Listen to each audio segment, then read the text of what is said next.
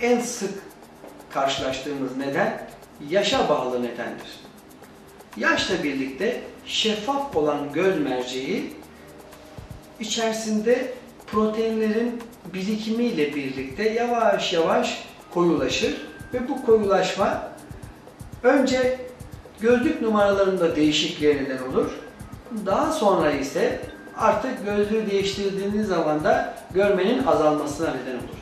Bu senil katarak dediğimiz yaşa bağlı kataraktır.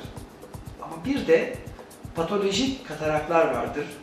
Bu metabolizma hastalıklarında özellikle diyabet gibi yani şeker hastalığı gibi hastalıklarda endokrin sistemi ilgilendiren tiroid bezlerinin hastalıklarında gibi böyle e, yüksek tansiyonda falan daha erken yaşta katarak başlayabilmektedir. Nedir bunlar? Normalde yaşa bağlı kataraklar 60'lı yaşlara doğru başladığı halde miyop, şeker hastalığı gibi metabolizma bozukluğu olan hastalarda 40'lı yaşlarda da katarak görülebilmektedir. Bir de çocuklarda görülen katarak hatta konjenital katarak dediğimiz doğuştan katarak da vardır.